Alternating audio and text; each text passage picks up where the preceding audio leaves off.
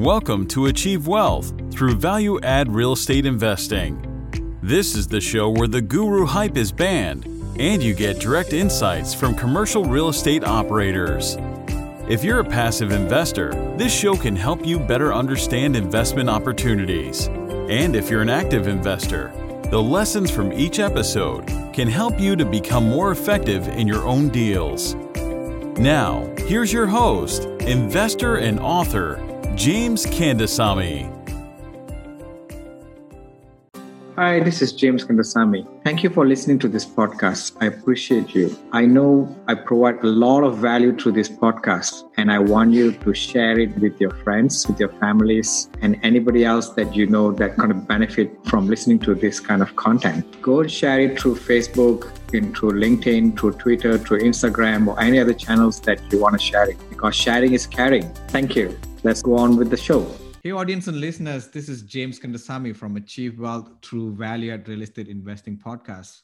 Today, I have James Eng from Old Capital, and we're going to go deep into the financing aspects of uh, commercial real estate, specifically on uh, apartment complexes. And uh, James has over 15 years have underwritten more than a billion dollar in assets, um, and he have worked with you know uh, a lot of investors, a lot of active investors and I, believe he invests passively as well. Hey, James, uh, say hi to our audience and listeners. Hey, James. Uh, yeah, thanks. Thanks for having me. Uh, love your first name. So let's let's get it going. of course, we love that first name, right? So, so why not you tell about uh, you know how did you end up to become uh, you know a director uh, at the Old Capital, and how what was your journey? You know, since you know since you started in uh, real estate and uh, you know financing?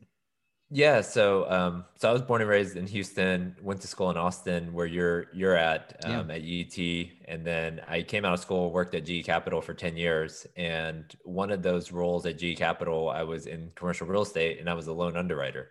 And so, as a loan underwriter, I looked at uh, the balance sheets of all these commercial real estate operators and saw that these guys made a ton more than uh, attorneys and dentists and doctors.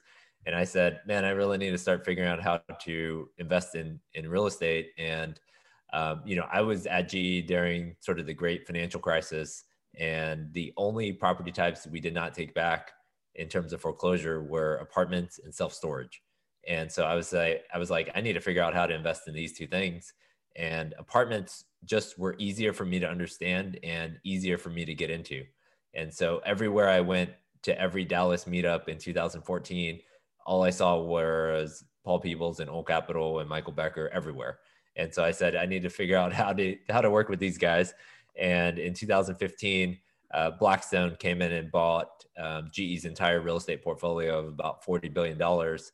And so I found myself uh, without anywhere to go in February of 2015 because Blackstone said, "We don't need any of you guys."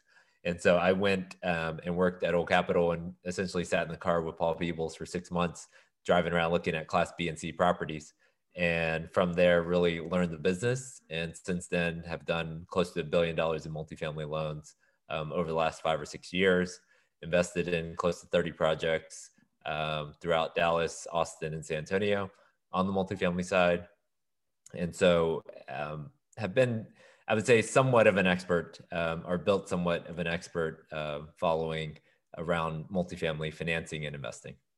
Awesome. Awesome. Yeah. I mean, I, started in 2015 and I used to do a lot of business with Old Capital. And I, I know you came like after a few years from there, right? So, um, so that's good. Good that uh, I think you joined a really good team over there in Dallas. And uh, so, what did you? I mean, so first of all, GE Capital, right? Because I've heard GE Capital in a different different places. What what they were doing previously, and as a loan underwriter, how much was that volume is multifamily? Yeah, so I mean, we did bridge loans and CMBS loans. So bridge loans are sort of three to five year, um, sort of fixing a property, so heavy value add and then the CMBS loans were the stabilized loans. And so we probably only did probably 10 to 15% um, in multifamily because uh, Fannie and Freddie were so aggressive in the space. Whereas in office, industrial, retail, uh, self storage, there's no Fannie Freddie. So you don't really have as many non recourse options. And so a lot of people do bridge loans in that space. And so I did a lot of um, those different asset types. And when I did multifamily, I loved it. And so it was always a little bit easier to underwrite, a little bit more conservative. And we usually were doing deals out of lease up. So there were new construction deals out of lease up, and then we might put a bridge on it. Or we did student housing deals. So we did a lot more student housing deals on the bridge side than conventional multifamily. Awesome, awesome. So that's you, give me really good segue because I really want to go into the mindset of a loan underwriter because I've talked to a lot of uh, you know active investors on how do they underwrite, how kind of sniff tests do they do. So from a loan underwriter, I mean, even right, right now you're underwriting loan as well, right? Um, so what do you look for when you when you when uh, somebody gave you a James, I want to, uh, can you underwrite this deal for me? Can I want to get a loan, right? What, what are the sniff tests do you do before, you know, you throw it away, say that it doesn't work? And how do you take it to the next level? Say that, okay, this might be a really good deal that I can finance or you know, we, our company would be interested in financing it. Yeah. I mean, it always starts with the underwritten NOI, right? So you're starting with sort of your basic T3, T6, T12 on the income side. And then on the expenses, you're really underwriting to the pro forma of the borrower and then probably T12 on utilities. And so once you do that, that's sort of your base set. Um, you know, the advantage I have now is that I've seen enough multifamily deals in Texas that you can pretty much underwrite a deal in five minutes and get to sort of what that deal can size to on um, just sort of your in place NOI. That's number one. And so if you're doing a stabilized deal like a Fannie or Freddie deal, that's that underwritten NOI is what everybody hangs their hat on. Um, if you're doing a bridge loan or um, some sort of heavy value add, then the more important thing is all right, what are you going to take the NOI to? And how are you going to grow the rents?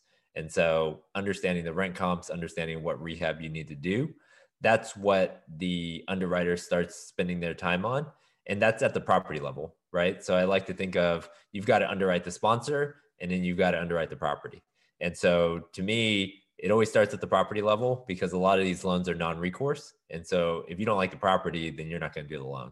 Um, and then, but once you get over to the bridge side, you really start underwriting more of the sponsor and have they done this before? And I think that's probably where most people get into the most trouble is they don't have a track record. And so they have to start partnering with other people to build up that experience and then once they have the experience it's like uh, uh, it's like a golden star i guess on your chest and as as soon as you have the experience then you can um, pretty much buy anything and so that's one of the unique things about multifamily is that you have to sort of um, partner with other people to build your experience and then once you have it then um, you can u- utilize it on pretty much any other property going forward yeah, interesting. So I want to go a bit more detail on the NOI of a deal, right? Because you know usually the lenders, uh, you know, in my experience, I mean, yeah, they look at T12, T6, but T3, I mean, T3 is basically the last three months. T3 means T is current T, and then minus three is three months. So, so T3 can be manipulated by a lot of sellers, right? Because you know, just before selling, you know, past next three years, they can put all kind of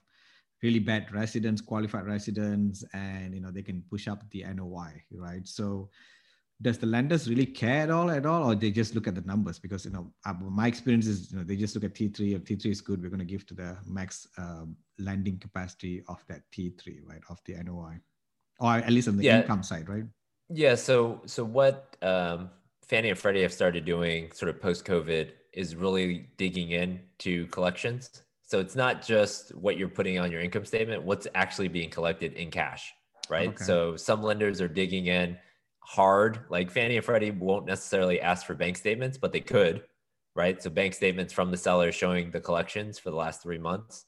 Um, we've seen some deals where that's popped up.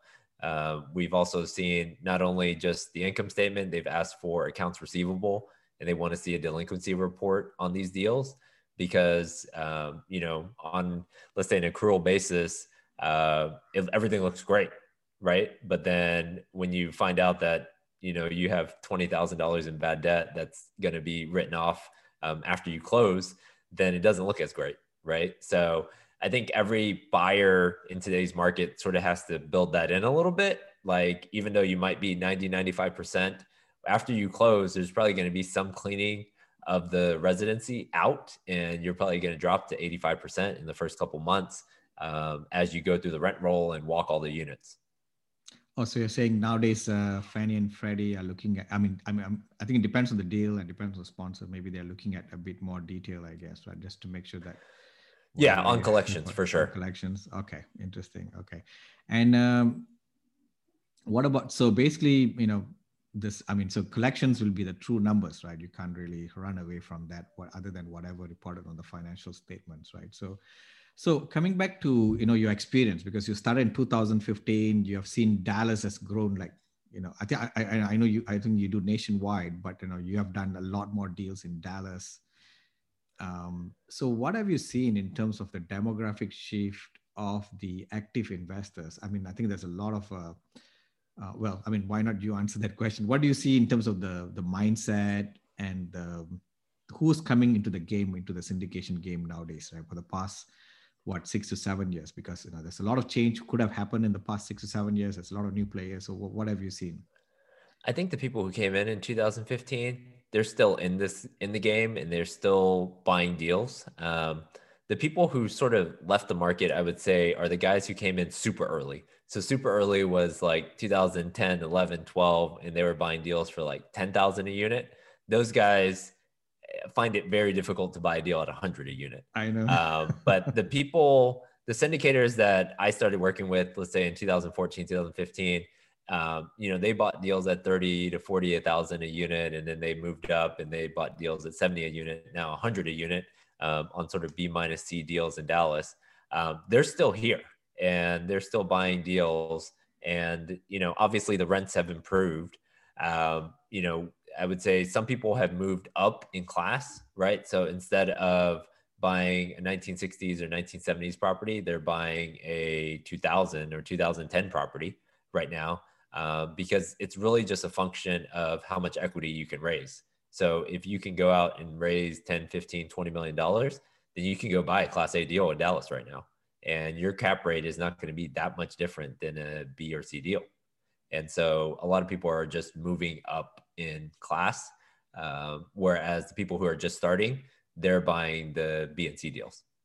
Oh, interesting. So you're saying that just because that there's not much differentiate differentiation factor in the cap rate between classes right now in Dallas, and you know, it just may maybe makes sense more to buy just buy class A, right? Because you'd probably if raise can, more. If you can raise the money, right? Yeah. Because class A deals, let's say it's 200 a door and you want to buy a 250 unit deal, then all of a sudden you're raising $20 million.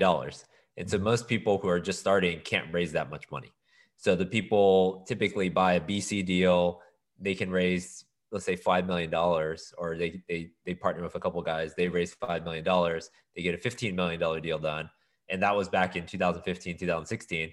Now they have a track record, they sold that deal now they're moving up to the 30 million or 40 million dollar deal.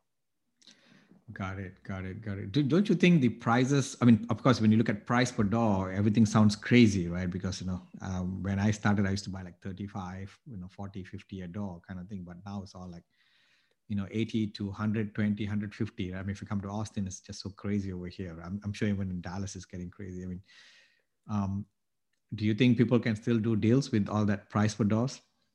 I think it's all relative, right? So in February of um, 2000, let's say pre-COVID, right? Um, you know, my savings account was giving me like, let's say a thousand a month. It went to like ten dollars a month. Mm-hmm. Yeah, I know it was like zero point one percent. Yeah, it went literally to zero.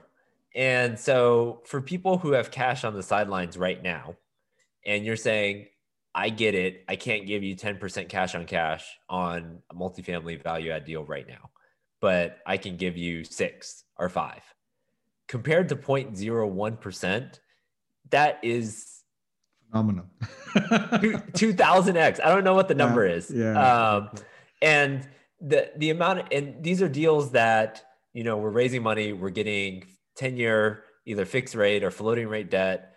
Uh, our debt is essentially set we have a business plan to go in, you know, do 5,000 a door in rehab. We're going to raise rents 50 to $75 and it's BNC or A minus deals where the whole time during COVID, during lockdowns, we're at 95% collections. and you have a diversified income stream across 200 tenants, I mean, most people are still agreeing with that. I think the the concept or what's probably harder for people right now raising equity is just like, is this the right time? Right? Is this the right time? You know, everyone's getting vaccinated, everyone, they're still rolling everything out. Is this the right time to jump in? Um, and so I, I mean, in 2015, everyone thought that was the top when I started. And so I, ju- I just said, look, I'm going to invest in a deal a quarter essentially. And that's what I've done the last five years, six years. And I don't know when the top is, but I just find good operators, uh, good located properties, and invest over time. Got it. Got it. So I'm not sure. I mean, how much do you know about you know Austin, San Antonio, Houston? I mean, I know you know Dallas pretty well. So I mean, do you do you want to go deep into that market? Uh, I mean, I'm sure. Yeah, I mean, Old, I mean, Capital is a huge uh, group, right? I mean, you should, I'm sure. Yeah, I mean, what what I've seen and um, like I put together just a snapshot because a lot of people coming from outside of Texas are like, so what's the difference in the four major markets? And I would say in size, Dallas and Houston by far are uh, twice the size of Austin, San Antonio. And so a lot of times, just with headlines, you think Austin is huge, but Austin is probably two, here? yeah, two to three million people in Austin versus seven to eight million in Dallas and Yeah. seven to eight million in Houston. And so in 2020, in terms of multifamily transaction, Dallas was the number one market in the nation. They had $10 billion in multifamily transactions last year.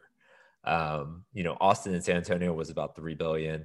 Um, Austin was about 3 billion. San Antonio was about 2 billion. Um, so I would say Austin is probably the most expensive market in Texas for sure. Um, and the number one thing driving Austin is tech. And that is, I mean, that's going to go great until at some point there's going to be a pullback in tech. And so that is probably the only thing that is not baked in to Austin. Um, the cap rates in Austin are probably 50 basis points lower than Dallas, right? So if in Dallas you're probably a four to 475, 5% cap rates right now from ABC. Um, Austin, you're probably 50 basis points lower. So you're probably 350 to 425, four and a half on cap rates. Um, San Antonio is probably opposite. It's probably 50 basis points the other way compared to Dallas. Um, you're probably four and a half to five and a half percent. I would say San Antonio is a smaller market um, of all four of them, right? So San Antonio is going to be a smaller market than than all four of the the other majors. And then Houston, I would say Houston is still dependent on oil as much as anybody wants to say. You know, there's the Texas Medical Center, but outside of that, I mean, if you drive along I-10, I grew up I-10 and Beltway 8 um, in sort of West Houston. I mean, all those buildings are, you know, energy energy buildings, and those were all the the top, uh, you know, white collar professionals live and work. And Class A deals in Houston, the rents have gone straight down for the last two or three years. And so Houston's having a little bit more trouble, I would say, than any other market, um, probably in Texas right now. Yeah. Yeah, when I started like 2015, I remember Houston being like what like what Dallas is right now, the top market for the you know five years before that, right? It was always number one in the nation, and I know I think I, am not sure what happened to Dal uh, to Houston, maybe because of you know hurricanes and uh, oil Hurricane and oil. Oil- Yeah. yeah. I know these two things made it, made it uh, a bit become uh, made it a bit less popular, right? So so in terms of financing, I know Houston used to be a pre-review market for Fannie and Freddie. Are they still a pre-review market? For Fannie, for For Fannie. Fannie, yes. Um, so what we've done, we've done a lot more Freddie, uh, Freddie SBL, which is under seven and a half million or under six million, really in Houston.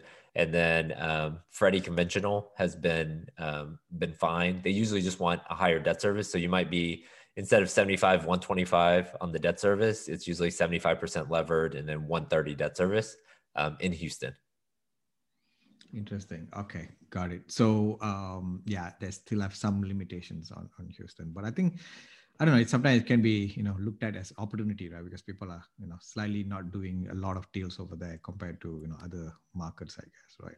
Yeah, I mean, it's probably if you say, let's say a B deal in um, DFW right now is 125 a unit, just say on average. Then in Houston, you're probably 100 a unit, so you're probably 25,000 a door cheaper. Um, you're getting a higher cap rate there. I would just make sure instead of 500 dollars a unit and insurance, you're probably eight nine hundred per unit in insurance in Houston. Got it. Got it. So let's go and talk about different loan products because you you you you would be able to give a lot of insight, right? You have CMBS, you have bridge loans, you have Fannie, Freddie, and you have HUD loans, and you have conventional bank, right? So you have like six different loans, if I, if I did my math correctly, right? So right. why not you look at the pro and cons of each one of that, so that at least you know we can give some really good education for our for our audience here. Yeah, let's let's start with where most people start. Um, recourse bank loan right? So this is going to be a five year, uh, maybe one year interest only, 20 to 25 year AM. And this is going to be recourse to you, right? So you are going to sign personally. Most of these loans are one to $5 million in that range. Um, most people only sign them on their first loan and only if uh, you can't get Fannie or Freddie. So if your occupancy is 70% or 80%, you can't get Fannie Freddie, you use a recourse bank loan on deals under 5 million. Um, if as deals get more stabilized, you get more experience. Most people are moving to Fannie and Freddie. So Fannie and Freddie are going to be five, seven, 10 year terms, non-recourse, 30 year amortization. You can get anywhere from one to five years interest only. Rates on Fannie and Freddie right now are probably 325 to 375, just depending on your prepayment structure. Um, and that that is, I mean, that is the market. I would say in 2020, it was the market probably 70 to 80% of the loans done on the multifamily side were Fannie and Freddie. And so you had to understand that market. And that's, that's what we did a lot of. If a deal doesn't qualify Fannie Freddie, you could go non-recourse bridge. So this is what I did at GE Capital. Uh, a lot of non-recourse bridge loans are 75 to 80% loan to cost. So if a deal just isn't sizing well on Fannie and Freddie, you could do a non-recourse bridge. This is going to be three year, three to five years uh, IO the whole term, you're probably 425 to four and a half percent, um, but you get a 1% prepay, which is a huge advantage and you get more leverage. And then CMBS, I would say is for your stabilized product that just is not, um, they want a non-recourse loan, but there's been some issue that Fannie and Freddie can't get over. So it could be in a pre-review market, like we talked about, or it could be um, there was recent crime on the property um, or the guarantor just doesn't qualify Fannie Freddie, so they had recent bankruptcies or things like that, then you could take it CMBS. CMBS is going to be 10 year, they could probably do up to three years interest only and um, up to 75% leverage. And their rates are probably a little bit more than Fannie or Freddie, but not much. So they're probably still in the 4% range on CMBS. And then HUD, HUD is really used. We've seen it used. We just did a deal in Austin on a 221 D4 HUD loan. So that's on, it's a non-recourse construction product. Um, you, you can get up to 85% loan to cost on it. And it's for areas where there's not a lot of new construction. So um, they, if they, they do sort of like a demand study, a market survey and figure out what areas you could build it in. And then you can do that construction product.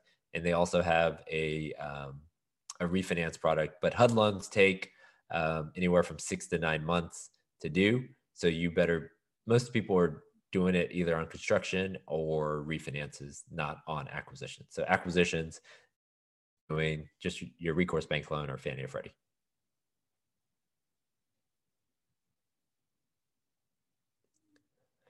Oh, you're on mute.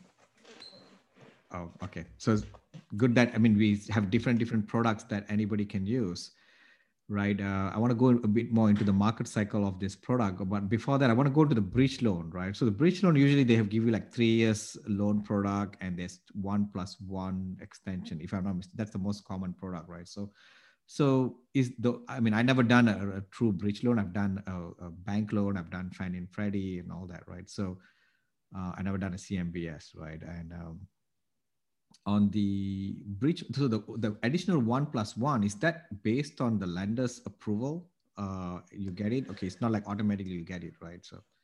Yeah so they usually put some hurdles around it. So it might be um, a debt service coverage hurdle. So it might be like a 125 or 135 debt service coverage hurdle or it might even be what's called a debt yield is a noi divided by your loan amount so it might be like a 7 or 8% debt yield hurdle um, depending on the lender and they typically charge let's say 25 basis points or 50 basis points um, for each extension and so ideally, if if you're doing a bridge loan in year two, you're starting to look at all right, how am I going to refinance this to Fannie and Freddie, or how am I going to sell this deal? Um, you don't want to come up against that maturity. Yeah, it's uh, yeah. Sometimes I, I I mean yeah i mean it's it's we have to go into the detail on what are the extensions of that bridge loan right? So so let's talk about different market cycle and different loan products right? So so like before 2020 before covid uh, what kind of loan product would you advise? And you know what, like right now what are the loan product uh, that would you advise? Uh, i know it depends on the deal and all that but know in, at a very high level can you describe your expertise you know for an active uh, sponsor or active investor you know, how would they choose which loan product to use? Yeah i mean 2015 2016 every almost everybody sort of on the bnc side was using just fannie mae fixed rate. Mm-hmm. and that's you were getting 75 to 80 percent um, loan to cost. And it was it was a great product. You're probably 4% interest rate mm-hmm. four and a half percent interest rate. Um, 2018 2019 what happened was um, Fannie Mae was 70% or 65%. So more people started using bridge loans in 2018, 2019. 2020 hit, all the bridge loans went away. So post COVID, all the bridge lenders went away. All that was left was Fannie and Freddie.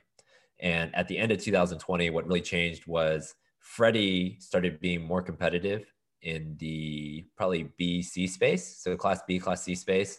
And a lot of people started using Freddie floating rate debt. And what that gave you was a 10 year loan term instead of five years, which is what you get on most bridge loans. It gave you a 10 year loan term and then it gave you a 1% prepay after 12 months.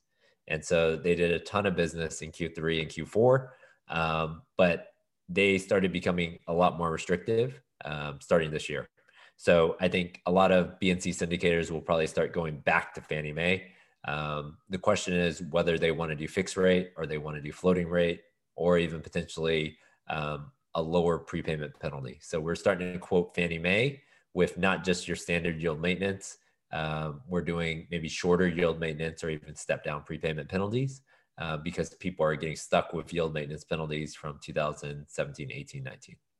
Yeah, yeah, that's including me too. I mean, we are stuck with prepayment penalty right? because everybody's thinking the interest is going to go up, but it went down, right? Which means our penalty right. become bigger right now, right? Yeah, so, very tricky. Um, which is you know, which is a counter uh, counterproductive from where we wanted to be in terms of our business plan. But um, so where do you think we are going to go from here in terms of the lending um, lending environment? Because right now, Fannie and Freddie has this reserve requirement right? Uh, primarily due yeah. to COVID, and they're still not out of the woods on that. Where, where are we going to go with that? Yeah, I mean, Fannie and Freddie are still a huge portion of the market. They really want to be like 50% of the market. They're probably 75% of the market right now. And so everybody's still coming to them because the interest rate is three and a quarter, three and a half, which is great, fixed for 10 years, or even their floating rate product starts at 325. So that's just phenomenal. And you're getting four years of IO or five years of IO. And so people are just all over that and it's not recourse. Um, and then you're, you get the certainty that Fannie and Freddie aren't going anywhere. Right. So if they were, if Fannie and Freddie were closing loans during uh, COVID, right after during lockdown, then you know for the next year they'll be here. And so a lot of people are counting on them to be in the market. And you know, as a syndicator, when you have 250 or 500,000 day one, hard, uh, you want to make sure your loan funds, yeah. right? So, um, you know, I think the COVID reserves will slowly start coming off. They used to be um, P&I with taxes, with insurance, with replacement reserves, which was about 10% of the loan. Um, right now, that it's about it's just P&I, so it's five percent of the loan approximately. And I think they're going to start scaling that back down to maybe six months, and then eventually take it off. Uh, but until um, you know other lenders come into the market and are more competitive, they can just leave them on because from Fannie Mae and Freddie Mac's perspective, these are the best loans they've done because mm-hmm. not only are they sizing the same way on debt service, right? Because they're looking at in place income, but they're having you put up six, nine, 12 months of P&I. And so they've got an extra cushion there uh, to make their loans even safer. Yeah, yeah. I think I think I don't know. I think once the reserve prices uh, has been, I mean, reserve requirement has been taken off. I think there's going to be a lot more movement in terms of transaction, right? Because you know the numbers would be much better, right? So do you think the, I mean, right now with COVID, um, I mean, multifamily prices really didn't come down. In fact, it went up more right, because of the lower interest rates. Uh, but selling right now a deal with a with a you know where you can sell right now versus selling it after the reserve requirement is over and vaccines or you know everything's over with COVID, right? So, what would you propose right now? I mean, for an active uh, investor, I mean, selling it right now where interest rate is still low. I don't know where the interest is going to be in the next few years. I think it's going to be the same for next two, three years. It's what the Fed has been telling us, right?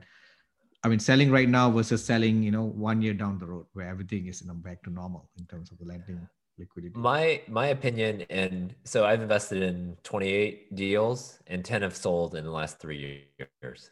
Three and years. as Three soon three as yeah, last three years, not three months. Yeah, yeah, yeah. Okay. A lot. So a lot sold in 19 and 20, right? Okay. Okay. Got it. and the the reason that they they sold was they had not held the deal for five years as projected but they could they could hit their return when they sold even though they had a prepayment penalty even though it was year three and not year five and so if you can hit that price and that return back to your investors because in reality as a general partner your biggest payday is when you sell your property Mhm. right? And almost every syndicator or that raises money, they're going to ask, "All right, show me your full cycle deals. How many deal?" Because not until you sell the deal is that a sort of realized return, right? So everything's unrealized until you actually sell the deal. So that that I think is important. So if you're trying to build a track record, if you can hit your number now, uh, because I've seen where syndicators, uh, you know, they've taken a bridge loan or they passed on an offer and then all of a sudden a building catches on fire or a hurricane hits or you know anything can happen at these properties and all of a sudden now you thought you were going to hold the deal and sell it this year but now uh, you know 10 units are down. So now you got to bring those back up or the hurricane hits you know anything can happen. And so if you can hit your business plan execute it sell the deal um, you've held the deal for two or three years and return all the money to the lps i think that's a great plan as a syndicator. As an individual owner i think that's where it becomes a little bit different is when you start thinking about all right am i going to hold this property long term? Then uh, and it's going well i've done all the work i've acquired it now it's just making sure you have enough capital. Because that is usually the next reason why syndicators need to sell a deal is they came in did the plan they used all their capex dollars now they're sitting in year four year five they don't have any money right? They might have 100 200000 in working capital but it's not enough to do the roof it's not enough to do 50% of the units interior upgrades right so they have to go and sell the deal Yeah, yeah. Capex is very key, right? Because uh, sometimes you burn through too quick or you underestimated your capex, and you know you rather just sell it and claim the victory, saying that we did a good turnaround rather than saying that now we want to continue and but we don't have capex, right? Which is not. That yeah we're doing a capital call Correct, yeah. limited partners are looking at you like you're crazy correct, correct. Where do you think? I mean, I'm sure you're looking at a lot of deals nowadays, right? For the past, you know, uh, nine months or 12 months uh, during COVID. I mean, we're already like 11 months right now, right? So, where do you think is the biggest opportunity for investors, for active investors to make an impact right now?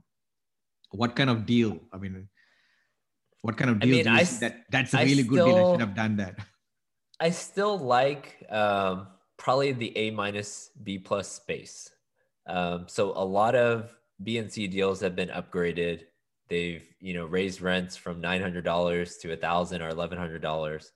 Um, the space between the new construction, so new construction, let's say in DFW, the rents are fifteen hundred to two thousand, right? I don't want to be in that space really uh, because there's 20,000, 30,000 units coming online. And as soon as the new one comes in, everyone moves to that one because they're given two months free, right? Mhm. So I'm constantly fighting those new construction guys. And so it's hard to push my rent above $1,500 a unit. But if I'm an A minus deal, B plus deal, and my rents are eleven or twelve hundred dollars, and I can push to thirteen or fourteen hundred, I feel a lot better um, with that play And a lot of those deals, the deals built in the 90s or early 2000s, those haven't been touched. So they've sat there for 20 years. Interiors are white appliances, white cabinets, carpet, and the amenity set is probably a little weak. And it's garden style, three story walk up. And I can park, you know, in front of my unit and walk up, and I don't have to get an elevator. I like all of that. Um, in DFW in Austin. I like I like that play, um, and most of those deals have not been touched. Got it. So what you're saying is B and C, a lot of it's already been done right now, but people forgot about the A minus product. It's not they forgot. It's just it, it five ten years ago it was brand new, brand right? New. but now it's now it's older, right? and so yeah. there's so much new supply that's come on mm-hmm. that the new supply is you know, structured parking with a wrap, four story wrap, and it's, you know, $2,000 a unit or $2,000 a month in rent. And a lot of people are like, I don't want to pay $2,000 a month. And so I'll, I'd rather rent a $1,200 or $1,300 class A minus deal in the suburbs. And, you know, I can walk up to my unit. Yeah. Yeah. Yeah. That's good. What about on the, um, on the different loan types, right? Like there's a loan assumption, there's new loans, and there's you know like you know other, i mean I, I would i mean if you can do a new loan um, on a deal and you can do a freddie floater freddie floater is by far the best product right now. Mm-hmm. um, you know they're going to be more conservative on their taxes. They're going to be more conservative on their leverage. But if you can get like i mean in the fourth quarter of last year we were doing like loans with 10 year term 5 years io you know 260 270 over SOFR SOFR's like 10 basis points. And to me, that was a home run. Um, you know, this this year it'll probably be 300 basis points, 325 over SOFR. Uh, but you have a 12 month lockout and 1% prepay. So if anybody comes to you in year two, three, four, you could sell and you have a 1% prepay and you're out. But then it gives you also the, you don't have a loan maturity in year three. You have a loan maturity in year 10. And so you can just sit there and you buy an interest rate cap and that that is um, a phenomenal product. But they're going to be stricter. Freddie's going to be stricter on the quality of the asset and quality of their sponsorship this year, and so they're gonna you're gonna have. I mean, someone like yourself, you're gonna have enough experience, but someone who's done maybe one or two deals, it's going to be tougher for them to qualify for a Freddie loan this year. Yeah, yeah, I love the Freddie floater nowadays, right? That's really the one percent prepay is a really. I just wondered why we were not introduced to that loan product during the normal time, right? So yeah, so if you go back to 16, 17, 18, mm-hmm. um, everyone thought interest rates were going to go up, mm-hmm. right? And so um, if you did the Freddie floater, then you had to buy an interest rate cap. You had to buy a cap, yeah. So that interest rate cap might have cost you five hundred thousand dollars at close Okay, got it. Got it. So, do you want to bring $500,000 to close? Or uh, right now, because everyone's thinking that interest rates are going to be flat, the interest rate caps are like 50,000. Mm-hmm. So, people can stomach 50,000 at close. But most people, especially on like a 8 million or $9 million deal, you got to bring 500,000 or 400,000 to close. It was just too heavy. Oh, okay. Um, okay. So the cap then, is a fixed amount, I guess, like 500,000, whether regardless of the deal.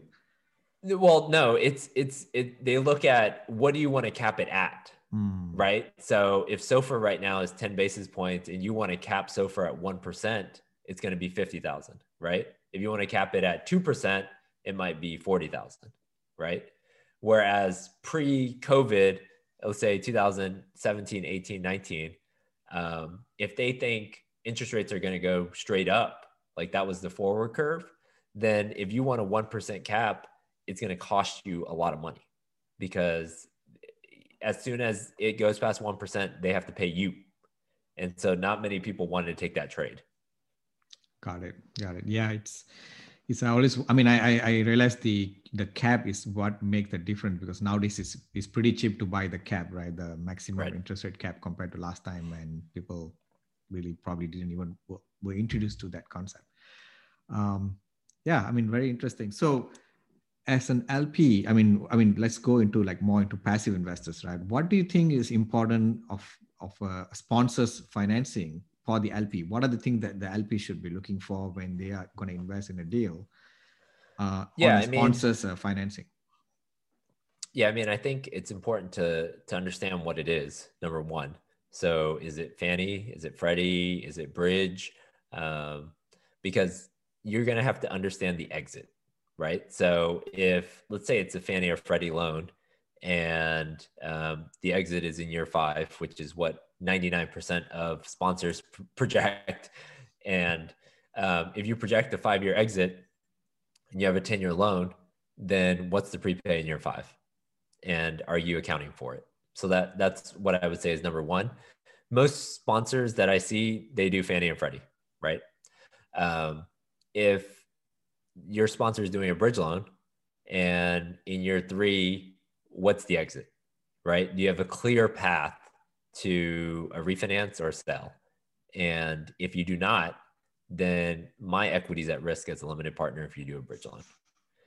Um, and most bridge loans uh, on syndications are non-recourse bridge loans. So that person does not have any of their personal money at risk um, to make up for that loan versus a recourse bank loan, you would. So that's what I would understand is, is it Fannie Freddie? What's the term?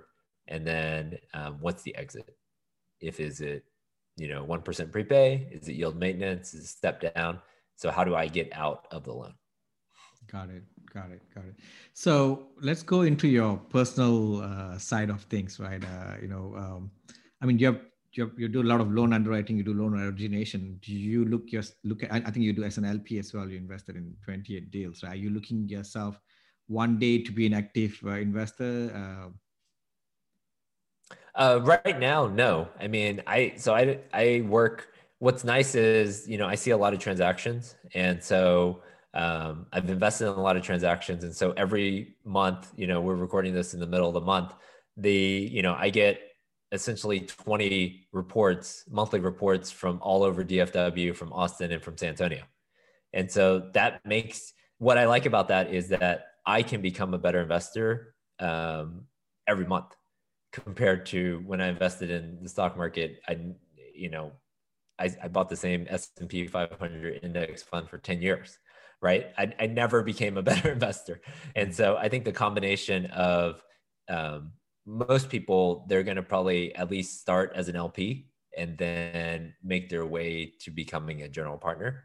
But for me, um, I've stayed on the limited partnership side because um, for me to do loans, that takes enough of my time. So um, if I'm going to have any life outside of multifamily, I can't be a GP. I can't be a loan originator. Um, I can. The nice thing is, if I went from 20 LP deals to 50 LP deals to 100 LP deals, it wouldn't matter because it would be the exact same amount of time, zero for me um, to do. So that's that's where I've chosen to spend my time is loan originations, working with general partners, and then LP deals as an investor. Got it. Got it. So where do you see yourself growing from here? I mean, I know you said talk about I can keep on doing LP, right? But where do you see yourself progressing yeah, in I mean, career or in, in a, you know, in your life? Yeah. So, I mean, um, so the last five or six years I've been focused more on sort of originating loans um, for, for myself and for, for Old Capital. And, um, you know, the past year I've been sort of um, tagged me and Paul to sort of figure out how to grow Old Capital from. Um, we do about a billion dollars a year in loans to um, two to three billion. So really just doubling over the next two to three years. And so um, we've actually just hired people in um, Atlanta. We're looking at adding some people in Phoenix and Florida, and then potentially in the other markets here in uh, Texas. So we have people um, in Austin and Houston right now. Um, we'll probably add someone in San Antonio. Um, but we have a good group here in Dallas, but in the major Texas markets, we'll probably be adding some folks there and really growing um, because I think the number of transactions that are going to happen in Texas is only going to continue to grow and just really expanding sort of the whole Old Capital brand and name across um, multiple cities. Um, I think is sort of the next step. And so um, that's that's sort of my next uh, three to five years.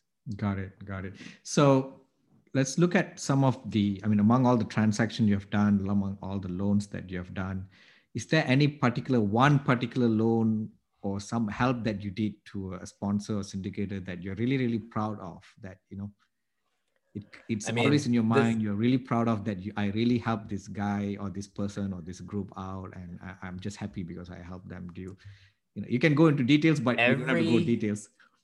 every single deal okay. um I, I feel like is so unique. And i mean there there's deals that essentially you know people call me after the deal's blown up right? So they they they've been working with another lender. Um, they've gone down the road for 30 days or 45 days, and they haven't gotten anywhere. And they call me and say, "Look, I mean, this happened at the end of 2020. They said another mortgage broker was working on this deal for three weeks, four weeks, got nowhere. I don't have one quote from anybody." And they told me about the deal over the phone in you know 10 minutes and then the next day i had a loan quote for them um, and that person closed at the end of January of 2021. And a lot of times it's really just knowing the market and you know all the inputs of what is going into the deal, who the borrower is, who the sponsor is, and hearing that story, and figuring out the right place to put that. And so a lot of people in this business they do office loans or retail loans and self storage loans. Like we almost exclusively focus on multifamily. So if you bring me a multifamily deal that has an issue, we can figure it out. And so a lot of times uh, we are the problem solver um, at the very beginning. And what happens is those people become clients sort of forever after you solve their problem once. Because if they if they can't get that that loan closed, they're probably not doing a deal with that listing broker again. And so there's a ton of pressure. They have a ton of hard money. And so that's that's just one example. Um, there's been other examples where, you know, I've probably closed, I don't know, 150 loans over the last four or five years. And so we see a lot of settlement statements. We see a lot of issues with, let's say, title, um, insurance, all those things that are sort of ancillary to a transaction. And a lot of times we can bring up other transactions and say, look, you know, this title company did it this way, or this insurance company did it this way, or this guy looked at the flood zone this way. And we have those connections. And so I think a lot of times people think, all right, well, you're just helping me with the loan and that's all you can do. So just give me the lowest interest rate. And I'm like, I got that. You know, I can do that. But then all the other ancillary pieces are where I think we add a ton of value. Got it. Got it. Got it. Awesome. So, James, why not you tell our audience how to get hold of you and um, any website reference, uh, you know, any uh, you know links that you want to give out so that people can connect to you. Yeah, I mean, uh, the company's website is oldcapitallending.com. Um, you can go on to YouTube. So just search James Eng YouTube, uh, multifamily financing. There'll be, I don't know, I've probably done 100 videos since post COVID on YouTube. So that's probably the second place. And then um, I'll just give my email. It's uh, J E N G at oldcapitallending.com. Um, and my, my phone number is 214 300 5035. Happy to talk with anybody about um, financing, investing, uh, multifamily anywhere in the nation. Awesome. Is that your cell phone or your office number? Yeah, that'll go to my cell, so you can text me there. all right, guys, you can, or girls, you all can call him directly. So, thanks for coming on. Uh, I think we went pretty deep into a lot of uh, you know uh, financing aspect of multifamily, and and you're right. You want to focus on one asset class because there's so much of details in that asset class. You need to be specialized, right? And I've seen, you know, sometimes I get attracted to you know, shiny objects as well. Why not I do self storage? Why not I do mobile home parks? But you know, it's very important to focus because uh, you know once you focus on it you become really really expert on it and you can grow pretty quickly you know so thank you for coming Absolutely. That's it for this episode. If you'd like to learn even more, check out James's free audiobook. It's the audio version of his best-selling book on passive investing. You can get the audiobook completely free, along with other valuable resources by visiting www.achieveinvestmentgroup.com forward slash free audiobook. Also, be sure to join our Facebook group too. To find it, just do a Facebook search for Multifamily Investors Group. Thanks for listening. Join us again for another episode next week. See you then.